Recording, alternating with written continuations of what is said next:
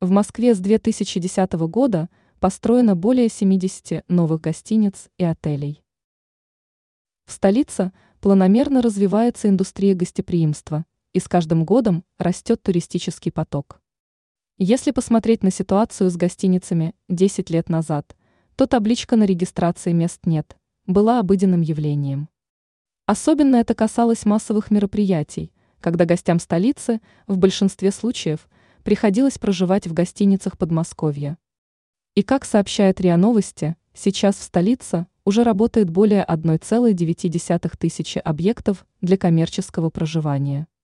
Данные объекты могут разместить на своих площадях почти 375 тысяч клиентов.